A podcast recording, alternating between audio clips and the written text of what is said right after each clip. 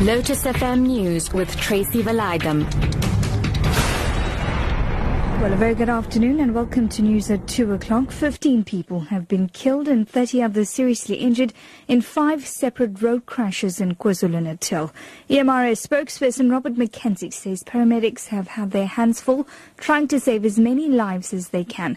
McKenzie says most crashes occurred in areas around the northern part of the province. Have had an incredibly busy night responding to multiple crashes which have occurred across the province which have left at least 15 people dead and well over 30 injured in one of the crashes which happened in the Zululand district. Four people died in a crash when a bakkie carrying people reportedly overturned. In a separate incident near Winterton, four men died when their vehicle crashed into a minibus.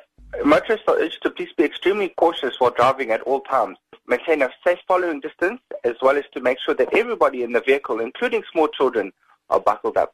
The police department says it has heeded the complaints that various organizations of residents have made in Gauteng following an anti-xenophobia outreach this weekend. Minister Nathi Nhleko was in Germiston where he encouraged communities to welcome foreign nationals.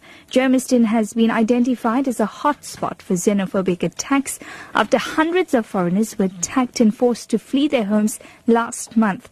The department spokesperson Musa Zondi says has stressed that police must be more proactive in their fight against crime. There is a series of community engagements where the police go and listen to the community so that they know exactly how to try and deal with the issues before they blow up like they did last month. You cannot just be arresting people. Something else needs to be done. Hundreds of suspects have been arrested as police operations backed by the army continue in different provinces. The SANDF was called in last month to support the police in a major law enforcement drive aimed at stopping the recent wave of xenophobic attacks. In East London, police have arrested more than 180 people, including 120 suspected illegal immigrants. In KwaZulu-Natal, 108 suspects have been arrested for a range of offences, including drug dealing, possession of unlicensed firearms and ammunition, and being in South Africa illegally. In Northwest, police have arrested 15 people, including foreign nationals, in the Mahikeng area. Northwest Provincial Police spokesperson Sabata Mokgwabone. We've managed to arrest three people for possession of drugs, which is dagga, and then one person was arrested for illicit cigarette. We also managed to arrest four suspects. They were arrested for malicious damage to property, burglary, as well as theft. We have also managed to arrest uh, up to so far seven undocumented persons. We managed to uh, seize two vehicles that its chassis numbers were found to have been tampered with, so we have taken them in for inquiries.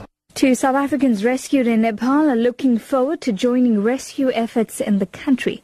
Kate Arendse and Mark Shearman were trapped on the popular Langtang path for six days. They were brought to safety by South African NGO, the Gift of the Givers Foundation. The dead toll has passed 7,000 following the earthquake which struck Nepal a week ago. Arendse and Shearman give their account of the devastation in Nepal. The world is so much more powerful than you are. You know, when boulders are coming down the mountain the size of cars, what can you do? So I think every day we were fearful and every day we thought about dying and every day we were grateful. And so six days felt like six months. And as the days went on, more and more people had started to be able to get out and contact the embassies and plans were starting to be made and it actually gave us a lot of hope.